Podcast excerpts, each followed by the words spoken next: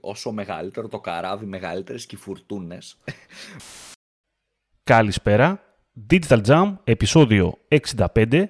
Είμαι ο Δημήτρης Ζαχαράκης, μαζί μου είναι ο Δημήτρης Καλατζής. Καλησπέρα. Καλησπέρα Δημήτρη, πώς είσαι; Μια χαρά Δημήτρη, εσύ. Πολύ καλά. Πώς πέρασες το Black Friday σου; Κοίτα, Πήρες... πολύ δυνατά γενικά. Πήρες ε, πίτσες με... πόσο ήτανε, δεν θυμάμαι. Έπαιξε ε, πολύ πήρα, πίτσα γενικότερα. Πήρα, πήρα πολλά πράγματα εγώ στο Black Friday. Μπράβο. Άχρηστα πράγματα εν τέλει που όταν mm. ήρθανε ε, κατάλαβα ότι ήταν άχρηστα δηλαδή από την αρχή, αλλά δεν πειράζει. Άρα ο, το Black Friday πέτυχε το σκοπό του, με λίγα λόγια.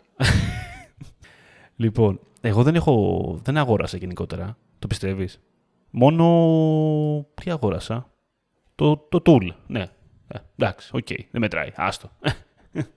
Ήταν λοιπόν, για, για podcast δεν μετράει. Δεν μετράει, δεν μετράει, άστο. Ε, λοιπόν, σήμερα εδώ πέρα ήρθαμε να μιλήσουμε για... Τελειώνει, τελειώνει και το Black Friday. Λογικά όταν το ακούτε το επεισόδιο, ε, βασικά θα βρίσκεστε μια μέρα πριν το Cyber Monday.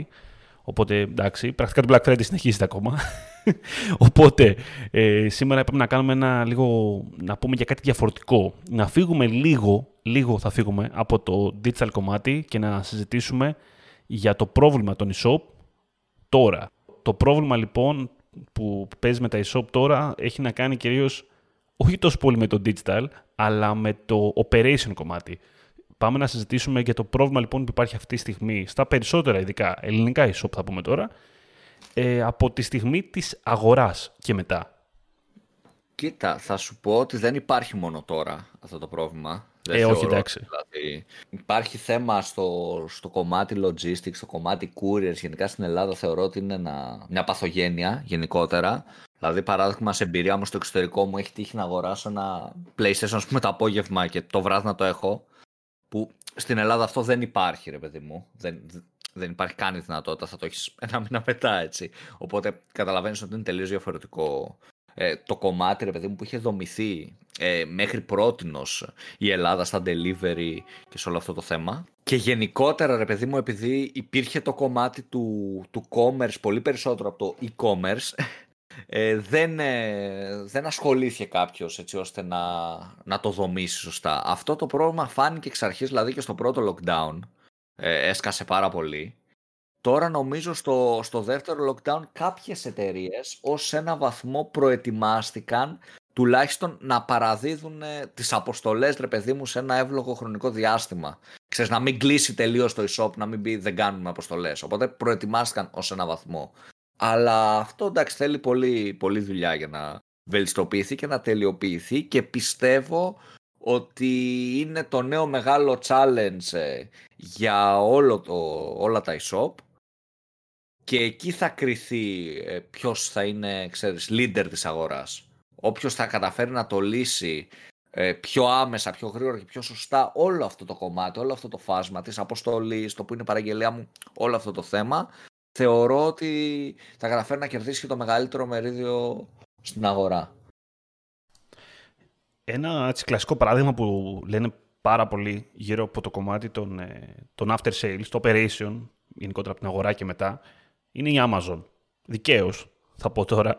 Γιατί η Amazon μοιάζει λες και πραγματικά έδωσε μεγαλύτερη ε, προτεραιότητα στο τι συμβαίνει μετά παρά στο πριν. Ε, φαίνεται ούτως ή άλλως ότι και η Amazon και γενικότερα κάποιες μεγάλες εταιρείες έχουν επενδύσει πάρα πολύ στο κομμάτι των operation, των logistic, στο ότι στις αποθήκες τους, στο πώς η παραγγελία θα φτάσει, θα υπάρχει στην αποθήκη, θα βρεθεί εύκολα, θα μαζευτεί εύκολα, θα σταλθεί ενημερωτικός στο πελάτη ότι έχει ξεκινήσει. Όλο αυτό να κυλήσει μια, μια όμορφη διαδικασία τέλος πάντων. Να κυλήσει όμαλα, χωρίς να υπάρχουν καθυστερήσεις, να, υπάρχει, να μην χαθεί κάτι. Είναι δύσκολο κομμάτι η αποθήκη. Και η αποθήκη είναι δύσκολο κομμάτι και για ένα μικρό και για ένα, πόσο μάλλον για ένα μεγάλο μαγαζί.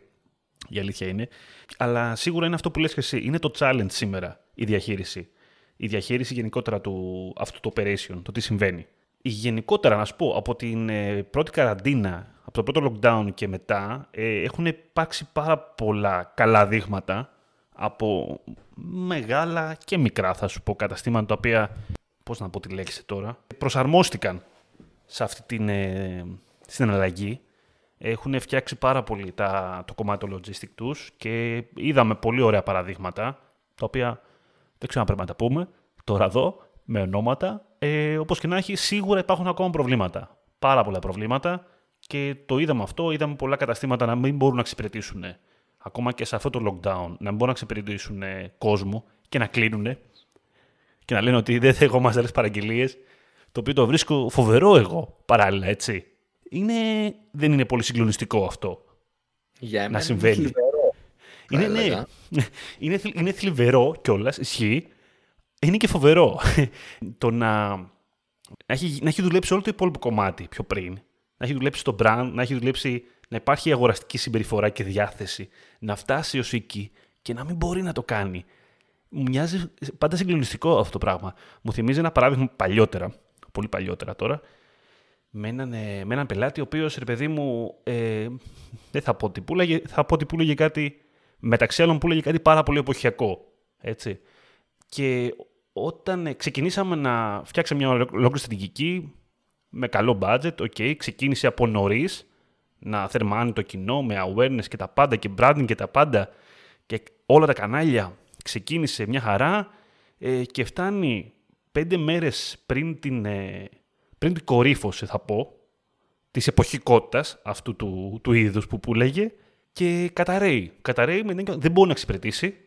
Ε, είχε ήδη πολλές παραγγελίες, είχε και κατάστημα και είχε τους ίδιους υπαλλήλους και στο κατάστημα και στο e-shop και δεν μπορούσε να τα εξυπηρετήσει. Οπότε λέει κλείνουμε τη διαφήμιση γιατί δεν μπορούμε να εξυπηρετήσουμε άλλο κόσμο αυτή τη στιγμή. Είμαστε ok και αυτό και ό,τι γίνει. Το οποίο ήταν. OK, okay, πολύ ωραίο από μια όψη, γιατί μάλλον λειτούργησε η διαφήμιση. Αλλά δεν πρόλαβε καν να κορυφωθεί. Δηλαδή, μπορούσε να πάρει τόσα πολλά πράγματα και δεν τα πήρε. Είναι φοβερό αυτό. Γιατί είχε λειτουργήσει μια ολόκληρη στρατηγική, μια χαρά, αλλά δεν είχε λειτουργήσει καθόλου το άλλο κομμάτι. Δηλαδή, δεν έγινε καθόλου, δεν έγινε καθόλου ενέργειες στο να θα έχω υπαλλήλους να εξυπηρετήσουν τις παραγγελίες τι οποίες θέλω να έρθουν και είναι στο στόχο. Θα έχω οργανωμένη αποθήκη, θα έχω απόθεμα, θα έχω οδηγούς να πάνε τις παραγγελίες. Δεν είχε κανονιστεί καλά αυτό το κομμάτι, δεν είχε οργανωθεί καλά.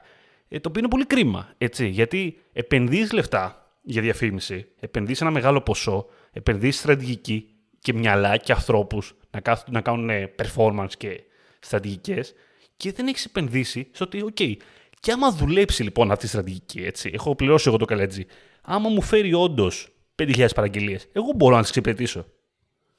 Ε, αυτό είναι λίγο, είναι λίγο ξύμορο.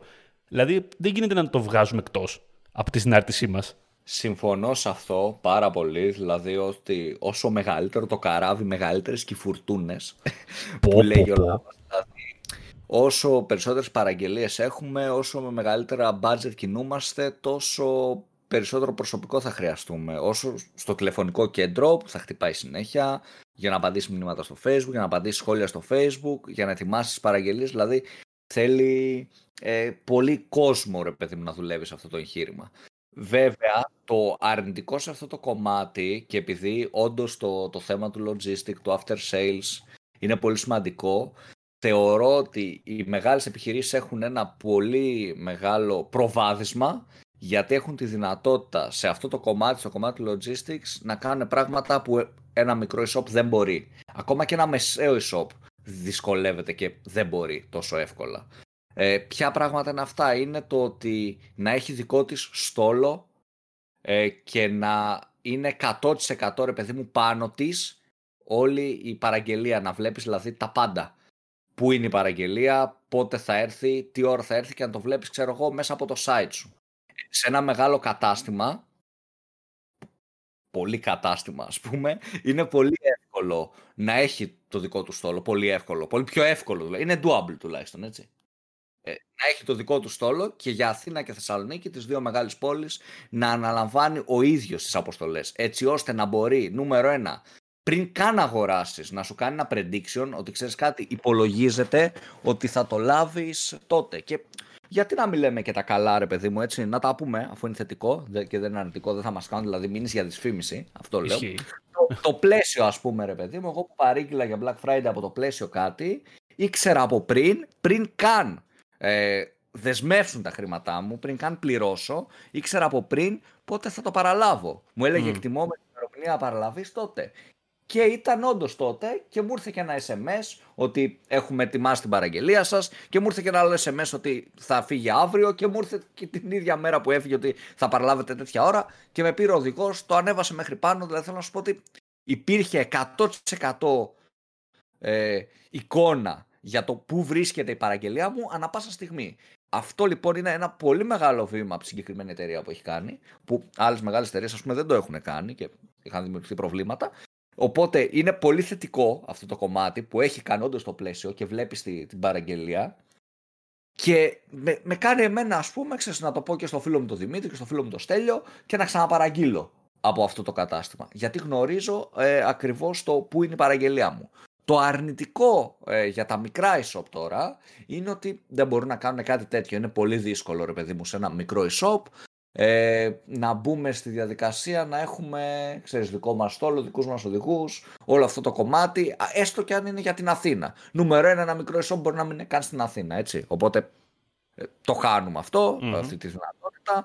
Ε, και νούμερο δύο είναι πολύ μεγάλα τα κόστη και η οργάνωση το να έχεις, ακόμα και αν μιλάμε για ένα φορτηγό, ένα αυτοκίνητο, θα σου πω εγώ, είναι πολύ δύσκολο το να το οργανώσεις αυτό. Πόσο μάλλον όταν μιλάμε, ξέρεις, για πέντε αυτοκίνητα, για δέκα ή ακόμα και παραπάνω. Δηλαδή ανεβαίνει πάρα πολύ ε, η δυσκολία, ανεβαίνουν πάρα πολύ τα κόστη, οπότε κάνουν τον, τον μικρό παίκτη να χάνει ένα, ένα μέρος της αποστολής, να βασίζεται πάρα πολύ στην εταιρεία courier ταχυμεταφορών στο 100% στο πώς ρε παιδί μου η συγκεκριμένη εταιρεία θα διαχειριστεί το δέμα του και στην ουσία όχι μόνο το θέμα του, στο πώς θα διαχειριστεί και το brand του.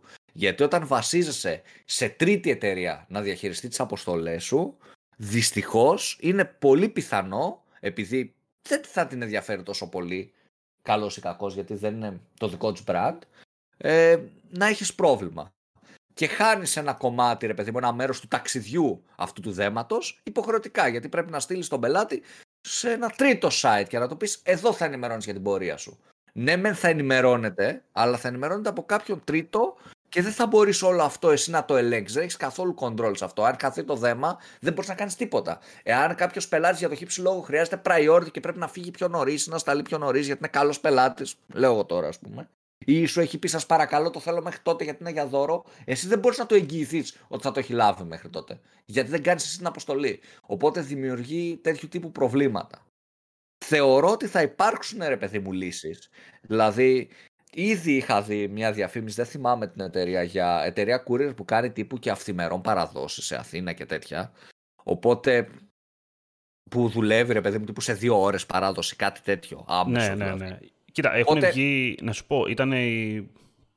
Τώρα ναι. που θυμάμαι παράδειγμα, είναι η, Νο... η Νομπάκο, ας πούμε. Η Νομπάκο έκανε το εξής. Συνεργάστηκε με μια εταιρεία, η οποία, δεν θυμάμαι πώς λέγεται η εταιρεία δυστυχώς τώρα, θα ήθελα να το πω, ε, η οποία κάνει αυτό. Ε, έχει κάποιους ε, διανομής, εν πάση περιπτώσει, δεν ξέρω με τι μεταφορικό μέσο, μάλλον συνήθως με μηχανάκι φαντάζομαι ότι είναι, οι οποίοι αναλαμβάνουν να κάνουν δύο ώρες ε, αποστολές. Οι δύο ώρες αποστολές τι είναι πρακτικά, είναι ότι έχει έτσι κι αλλιώς καταστήματα η Νομπάκο ή το χύψη κατάστημα. Το κιόσκι, θα σου πω τώρα, ίσως να είναι έτσι, ή το ε, κάποιο delivery, άλλο που δεν πάω να θυμηθώ. Ε, το οποίο έχουν έτσι κι αλλιώς τα καταστήματα. Υπάρχει, δηλαδή ξέρουν ότι στα καταστήματα υπάρχει stock anyway για να λειτουργήσουν. Οπότε πηγαίνει απλά όταν έρθει η παραγγελία, πηγαίνει αυτός της ε, μεταφορικής να πάρει την παραγγελία και να την παραδώσει. Δεν ξέρω αν παίρνει πολλές παραγγελίες για να τις παραδώσει, αλλά όπως και να έχει, τέλος πάντων είναι λίγο πιο εύκολη διαδικασία ε, γιατί γίνεται, υπάρχουν τα καταστήματα εκεί πέρα. Υπάρχουν τα καταστήματα, υπάρχει η αποθήκη έτσι κι αλλιώς σε κάποιες περιοχές Οπότε θα πάει στο κοντινό κατάστημα. Δεν χρειάζεται να πάει στη Παιανία και μετά να κατέβει στο Πειραιά, το μηχανάκι. Α πούμε, εντάξει, αυτό δεν θα ήταν βολικό, δεν θα λειτουργούσε για, για, δύο, ώρη, για δύο ώρη αποστολή. Όπως και να έχει, υπάρχουν λύσεις τελικά. Δηλαδή, βλέπω ότι έχουν δημιουργηθεί κάποιες ε, καινούριε περιπτώσεις τέτοιες. Πολύ αξιόλογες. Σίγουρα και θα δημιουργηθούν και περισσότερες, αλλά και πάλι επειδή βασίζεσαι σε τρίτο, δεν έχεις τον ίδιο έλεγχο, ρε παιδί μου. Δεν έχεις ό,τι και να κάνουμε, ρε παιδί μου, ναι, μεν βρίσκω μια υπηρεσία που έχει δύο ώρες παραδόση ή τρία ώρες παραδόση. Και λέω θα χρησιμοποιήσω αυτή. Μπορεί όμως αυτή η υπηρεσία κάποια στιγμή να μην έχει οδηγούς. Εγώ δεν θα το γνωρίζω. Ο πελάτης θα έχει πληρώσει, θα έχει πατήσει το κουμπί, θα έχει πληρώσει και δεν θα το πάρεις σε δύο ώρες. Ένας δυσαρεστημένος πελάτης, ένα παράπονο, ένα one star rating στο Google My Business και στο Facebook. Θα να σου πω ότι είναι ξέρεις, πολύ εύκολο ρε παιδί μου να, να γίνει όλο αυτό το, το θέμα. Οπότε πιστεύω ότι εδώ νικάνε σιγά σιγά ρε παιδί μου με, με διαφορά οι μεγαλύτερες εταιρείες και πρέπει να, να το οργανώσουν όλα τα, τα μεγάλα καταστήματα όσο το δυνατόν καλύτερο. Βέβαια, έτσι για να, για να καταλάβουμε λίγο και δική τους την πλευρά, είναι και δύσκολο σαν ένα έτσι μεγάλο κατάστημα αν είσαι να το οργανώσεις όλο αυτό το θέμα. Είναι, είναι, είναι πολύ δύσκολο. Εντάξει, μην λέμε τώρα. Εμείς το παίζουμε έξυπνοι ενώ δεν έχουμε σχέση με τον, ε, το κλάδο και όλα των, ε, των operation και τον ε, logistic. Αλλά δεν είναι κάτι απλό, παιδιά. Και υπάρχει λόγος ο οποίος κοστίζει κιόλας.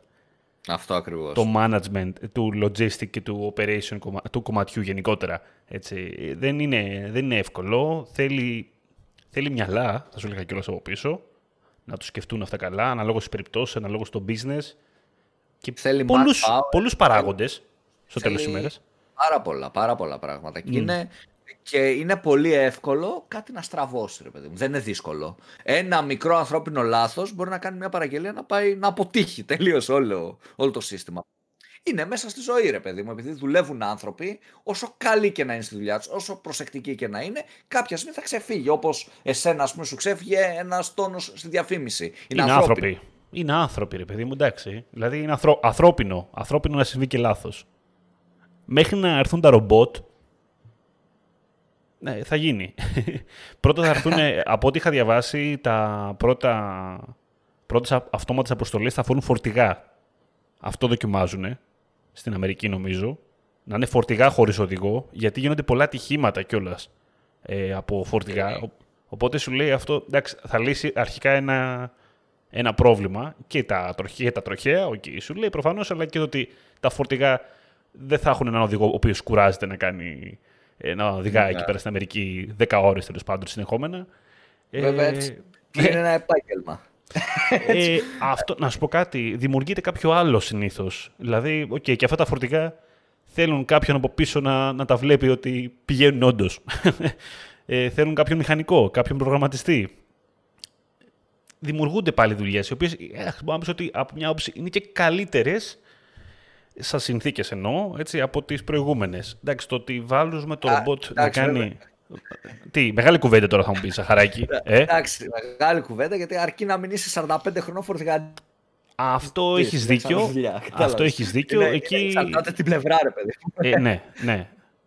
Έχεις δίκιο. Σε αυτό, αυτό, αυτό ίσχυε πάντα, να σου πω την αλήθεια, σε, σε πολλές περιπτώσεις και στο παρελθόν που είχαμε κάτι, κάτι, μια παρόμοια εξέλιξη. Αναγκαίο κακό ξέρεις, αναγκαίο κακό της εξέλιξης, ρε παιδί μου, σε όλα ναι. τα πράγματα. Δεν μπορείς να το αποφύγεις. Δυστυχώς έτσι, έτσι κινείται ο κόσμος. Σε όλα τα πράγματα η κοινωνία αλλάζει, τα, τα διαθέσιμα επαγγέλματα αλλάζουν, ξέρεις, ο τρόπος εργασίας, όλα αυτά. Οπότε δυστυχώς είναι αναγκαστικό ότι και, και στενάχωρο βέβαια ότι κάποιοι θα μείνουν πίσω. Εντάξει, πιστεύω ότι θα βρεθεί λύση και γι' αυτό τέλος πάντων, άμα το πάμε εκεί. Άμα υπάρχει και θέληση. Είναι και λίγο τώρα αυτό περνάει και λίγο στα χέρια, να σου πω, και του κάθε ανθρώπου και της κοινωνίας και της, ε, κάθο, της εκάστοτε κυβέρνησης. Είναι λίγο πολύπλοκο. Anyway, ας φύγουμε από αυτό το κομμάτι τώρα μετά. Πού πήγαμε με τα ρομπότ να συζητήσουμε. θα μπλέξουμε. Ε, άλλο ήθελα να σου πω παράδειγμα, επειδή λέγαμε για παραδείγματα πριν, έχω καταλάβει ότι έτσι λειτουργεί πλέον και το Scrooge, το marketplace του Scrooge.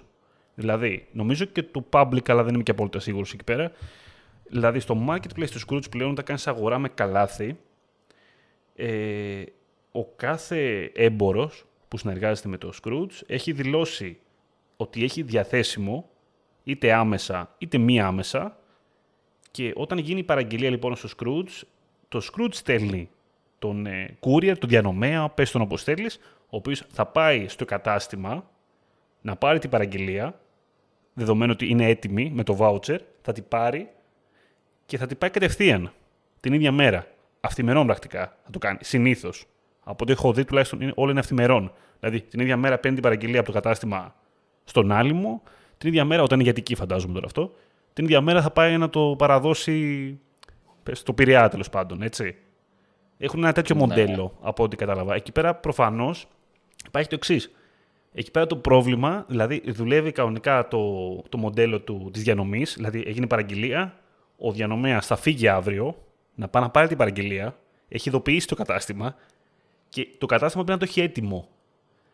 Άμα το κατάστημα δεν το έχει έτοιμο, εκεί δημιουργείται πρόβλημα στην αλυσίδα. Πάει, χαλάει όλο το, το operation, τελείωσε. Είναι εξαντλημένο, δεν το βρήκε στην αποθήκη, τελικά ε, έγινε κάποια αλλαγή, πάει, τελείωσε. Ας πούμε, καταστράφηκε εκεί πέρα το operation κομμάτι. Το οποίο είναι περίεργο, γιατί κοίτα λιγάκι τώρα, σε αυτό το μοντέλο είναι σαν ο χρήστης, το marketplace μοντέλο, ο χρήστης να πληρώνει το operation. Δεν ξέρω αν το κατάλαβες.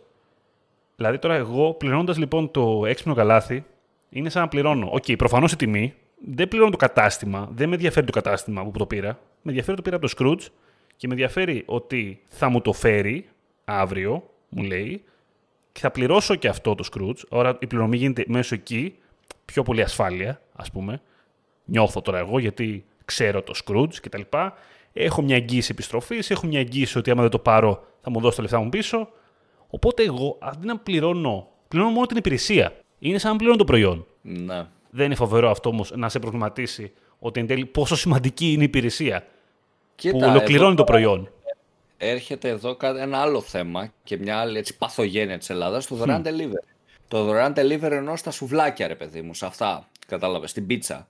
Ε, που οι εταιρείες, ρε παιδί μου, τα μαγαζιά εταιρείες, τα καταστήματα, ε, τα εστιατόρια, είπαν θα έχω delivery δωρεάν, ενώ ξέρεις, παντού χρεώνεται αυτό. Δεν γίνεται να πάρεις δύο σουβλάκια, ας πούμε, και ο άλλος φέρει δωρεάν delivery σπίτι σου, γιατί υπάρχουν λειτουργικά κόστη. Και πλέον, ρε παιδί μου, μας μας φαίνεται εμάς στην Ελλάδα ξέρεις, περίεργο να πληρώσουμε, ας πούμε, το delivery. Mm. Δεν φαίνεται περίεργο. Ναι, Σε ναι. εφαρμογή, ας πούμε, που, που είναι ξέρεις, και πληρώνεις το delivery, σου φαίνεται θα δώσω 2-3 ευρώ για delivery. Ενώ στο εξωτερικό δεν τους φαίνεται περίεργο. Και τι γίνεται τώρα, θα μου πεις ποιο είναι το πρόβλημα. Καλό δεν είναι αυτό. Στην πράξη δεν είναι καλό. Γιατί επειδή έχει μάθει μια κοινωνία να αγοράζει χωρίς να πληρώνει το delivery, αναγκαστικά και ο άνθρωπος που κάνει το delivery παίρνει πολύ λίγα χρήματα.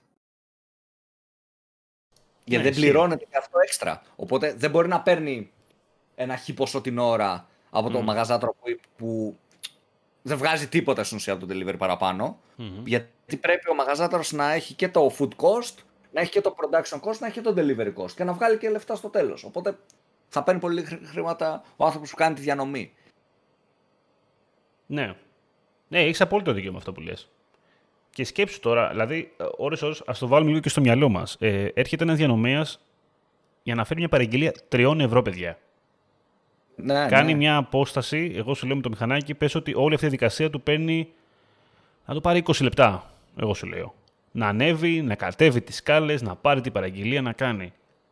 Πόσο, δηλαδή, πόσο να κοστίσει αυτό; Έτσι, πόσο είναι το ρομίστιο, πώς, πώς βγάζει νόημα αυτή η δικασία; Ή θα, αυτός θα οδηγάει σε τρελός; Για να, για να βγαίνει σε λιγότερο χρόνο και να είναι αποδοτικός ή δεν γίνεται αλλιώς. Είναι, είναι πολύ δύσκολο έτσι όπως το δομήσαμε. Εντάξει, είναι ελληνικό όπως είπες και εσύ αυτό. Είναι ελληνική, ναι.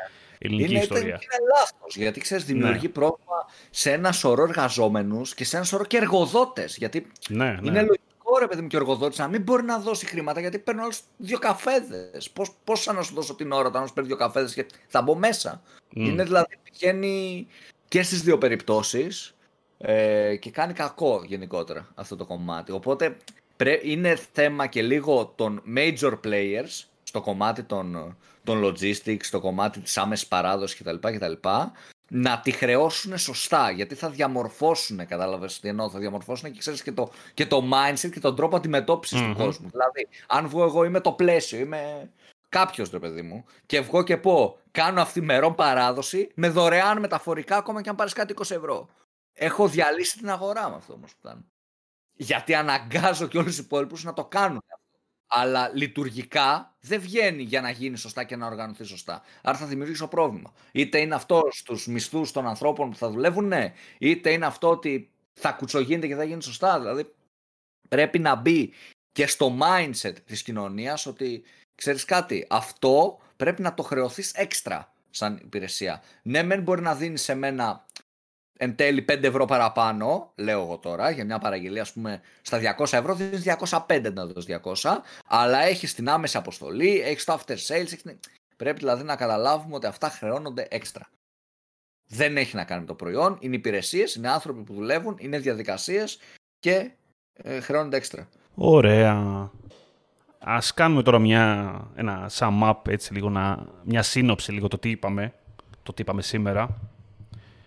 Δημήτρη, ξεκινήσεις Λοιπόν, εγώ αυτό που πιστεύω για το κομμάτι logistics, after sales και γενικότερα το πώς πρέπει να κινηθεί ε, αλλά είναι δύσκολο στην πράξη, αλλά το ιδανικό θα πω ε, που πρέπει να κινηθεί κάποιο, κάποιο e-shop και κάποιος που γενικά τρέχει e-commerce είναι νούμερο ένα ε, να αναλάβει όσες περισσότερες διαδικασίες γίνεται in-house. Να έχει δικό του δηλαδή έλεγχο, να έχει control σε όσο το δυνατόν περισσότερα πράγματα γίνεται.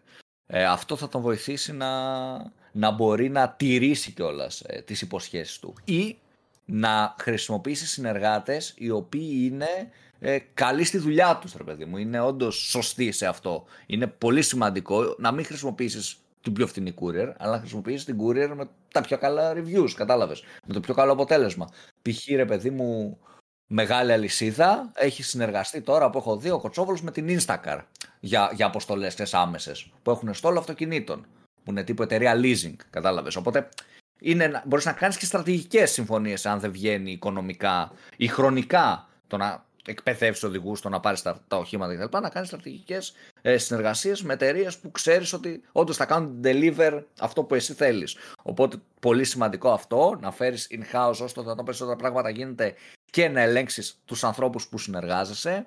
Νούμερο 2 και θεωρώ το, ίσως το πιο σημαντικό ε, πλέον στην εποχή που ζούμε να υπάρχει στο support μια omni-channel στρατηγική και ένα ωραίο CRM ρε παιδί μου με τους πελάτες να ματσάρεις τι έχει στείλει στο support ο κάθε ένας. Να ξέρεις ότι ο Καλαϊτζής Δημήτρης επικοινώνησε μαζί μου στο facebook. Μετά επικοινώνησε τηλεφωνικά και μετά έστειλε email. Και να μην χρειάζεται κάθε φορά που επικοινωνώ σε κάποιο κανάλι από όλα αυτά που έχει το e-shop να, κάνω, να δίνω ξανά τα στοιχεία μου, να λέω ξανά το τι έχει γίνει και να μην υπάρχει καμία ιστορικότητα. Και αυτό πάρα πολύ σημαντικό, το CRM δηλαδή, για κάθε εταιρεία και για το κομμάτι του marketing, ακραία σημαντικό το CRM, αλλά και για το κομμάτι του support και το after sales θεωρώ. Πάρα πολύ σημαντικό και πρέπει να γίνει. Ε, και από εκεί και πέρα προσοχή στην αποθήκη, όταν λέμε άμεσα διαθέσιμο να είναι άμεσα διαθέσιμο, ε, να υπάρχει άτομο που απαντάει τα μηνύματα στο facebook, σε πιο μικρές επιχειρήσεις αυτό το κομμάτι. Έτσι να υπάρχει άτομο που σηκώνει τα τηλέφωνα και να κοιτάμε να κάνουμε grow ένα, και εμείς σαν marketers, γιατί συνέχεια θα προτείνουμε εμείς σαν marketers το grow και την άνοδο του budget επειδή πάμε καλά, περισσότερα brands, ξέρεις, περισσότερες ενέργειες, να βάλουμε και newsletter, να βάλουμε και λίγο SEO, να κάνουμε και Google Ads, να κάνουμε, να κάνουμε πράγματα, αλλά σκοπός είναι να τα κάνουμε όλα αυτά όσο υπάρχουν οι υποδομές και όσο ανεβαίνει το budget, να ανεβαίνουν και οι υπάλληλοι, να ανεβαίνουν και οι διαδικασίες να γίνονται πιο σωστές. Οπότε είναι πάρα πολύ σημαντικό και αυτό το κομμάτι. Δηλαδή πιστεύω ότι αυτά είναι τα key points και από εκεί και πέρα ανάλογα το κάθε κατάστημα έχει τα δικά του challenge. Δηλαδή μια μεγάλη επιχείρηση έχει να αντιμετωπίσει το challenge ότι ναι μεν έχει τα budget και έχει τη δυνατότητα να κάνει το δικό του στόλο αλλά έχει και πολύ μεγάλο φόρτο παραγγελιών, πολύ μεγάλες αποθήκες, εμπλέκονται πάρα πολλά τμήματα. Οπότε έχει αυτό το, τη δυσκολία. Ένα μικρότερο e-shop από την άλλη, ενώ δεν εμπλέκεται κανένα άλλο τμήμα και είναι δύο-τρία άτομα, οπότε θα υπάρχει συνεννόηση εύκολα, δεν έχουν την υποδομή να το κάνουν. Ή ενδεχομένως δεν έχουν τη γνώση ή τα χρήματα να πάρουν έναν άνθρωπο που έχει τη γνώση. Οπότε ε, είναι ένα δύσκολο κομμάτι και είναι ένα κομμάτι που παίρνει τεράστιες συζητήσεις και, και έχει και πολλά challenges αλλά πιστεύω ότι αυτοί είναι οι κύριοι παράγοντες που θα σχηματίσουν ρε παιδί μου και το τοπίο ε, στην επόμενη δεκαετία του e-commerce της Ελλάδας. Εκεί θα κάνει διαφορά. Γιατί εγώ θέλω κάτι άμεσα, θέλω να ξέρω ότι όταν μου λέω θα το πάρω Δευτέρα, θα το πάρω Δευτέρα ε, και αυτό, ναι. Πολύ σημαντικό αυτό το κομμάτι. Τέλεια. Εγώ, για να μην επαναληφθώ, μην πω ότι είπες και εσύ, θα, θα πω δύο, δύο κομμάτια τώρα σημαντικά που θέλω να τα ξαναπαναλάβω. Το, βασικά τρία. Το ένα είναι, όπως είπες, η αποθήκη. Εντάξει, εγώ θεωρώ, θεωρώ ντροπή σήμερα να υπάρχει ένα e-shop το οποίο να μην διαχειρίζεται με ένα πρόγραμμα την αποθήκη του, θα σου πω, γιατί ξέρω ότι υπάρχουν εκεί έξω πάρα πολλά τέτοια e-shop, ακόμα στην ελληνική αγορά. Είναι μια, παιδιά, είναι μια καλή επένδυση. Το, είτε λέγεται ERP ή όπως, όπως το λέτε. Τέλος πάντων, είναι μια καλή επένδυση. Πρέπει να το κάνετε κάποια στιγμή. Δεν γίνεται αλλιώς. Από εκεί και πέρα, όπως είπες και εσύ, control. Να έχουμε το control των operation μας όσο μπορούμε, είτε λέγεται αυτό με έναν αξιόπιστο συνεργάτη, είτε όσο μπορούμε ένα μέρος του να το πάρουμε εμείς.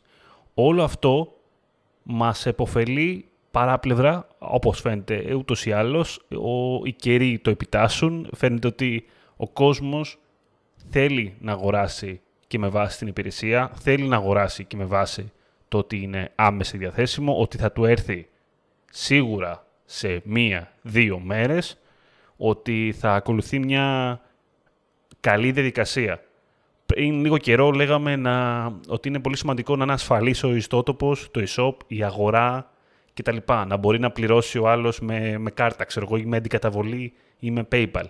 Είναι και αυτά σημαντικά. Είναι και αυτά ένα κομμάτι του operation. Τώρα ένα κομμάτι ακόμα, το operation όμως είναι και το μετά. Όταν πατήσει το, την ολοκλήρωση αγοράς. Το τι συμβαίνει εκεί. Και το να έχουμε ένα πολύ καλό ε, logistic operation μας δίνει κάποια επίσης καλά call-outs, τα οποία μπορούμε να τα χρησιμοποιήσουμε και, πρακτικά και για το brand μας και για το marketing. Πλέον τα πουλάς αυτά. Πουλάς το γεγονός ότι το έχεις διαθέσιμο. Πουλάς το γεγονός ότι έχω μια καλή διαδικασία. Ότι αυτός ο πελάτης έμεινε ευχαριστημένος από μένα, γιατί η παραγγελία του έφτασε, σώα και αυλαβής, την ώρα που του είπα, δεν ανησύχησε ούτε μια στιγμή ότι κάτι έχει πάει στραβά και αυτόν τον πελάτη τον έχω κερδίσει. Με λίγα λόγια. Έτσι. Του πούλησε κάτι, του πούλησε κάτι ακόμα. Εκτός το προϊόν, του πούλησε μια ολόκληρη εμπειρία. Θα πω. Μια ολόκληρη εμπειρία καλής αγοράς, την οποία την έχει ανάγκη ο κόσμος γενικότερα και την πληρώνει, θα πω κιόλας. Δηλαδή, μια καλή εμπειρία αγοράς, ο άλλος θα δώσει και κάτι τις παραπάνω. Όταν σε δει σύγκριση με έναν άλλον, ναι. Θα πει ότι, οκ, ναι, το έχει 3 ευρώ παραπάνω, αλλά ναι, είχα πάρει από αυτόν και είχε μια πολύ αξιόπιστη εμπειρία και γιατί να το ρισκάρω; Γιατί να πάω στον άλλον μετά; Έτσι. Αυτά. Δεν θέλω να το τραβήξω άλλο. Νομίζω είπαμε αρκετά σήμερα. Ελπίζουμε ναι. να σας άρεσε το σημερινό επεισόδιο. Διαφορετικό πάλι. Όλο διαφορετικό επεισόδιο λέμε. Ε. λοιπόν. Αλλάξαμε, Δημήτρη. Περιμένουμε τα σχόλιά σας ε, κάτω από αυτό το podcast, σε comments, στο facebook, linkedin, όπου και ακριβώς το βρείτε τέλος πάντων, να μας γράψετε τα σχόλιά σας για το τι πιστεύετε εσείς ότι είναι καλό να δώσουν περισσότερο προτεραιότητα σήμερα οι ελληνικές επιχειρήσεις γύρω από το κομμάτι του, του after, του after, after sales τέλος πάντων, operation και logistic. Και αυτά θα τα πούμε την άλλη Κυριακή. Ε, να σας πούμε ότι μας ακούτε σε Spotify, Apple Podcast, στο digitaljump.gr και σε όλες τις γνωστές πλατφόρμες για podcast. Μας ακολουθείτε σε Facebook, LinkedIn, Instagram. Μας διαβάζετε στο digitaljump.gr Αυτά για σήμερα. Ήμουνα ο Δημήτρης Ζαχαράκης, ήταν ο Δημήτρης Καλαϊτζής. Καλή συνέχεια. Καλή συνέχεια σε όλους.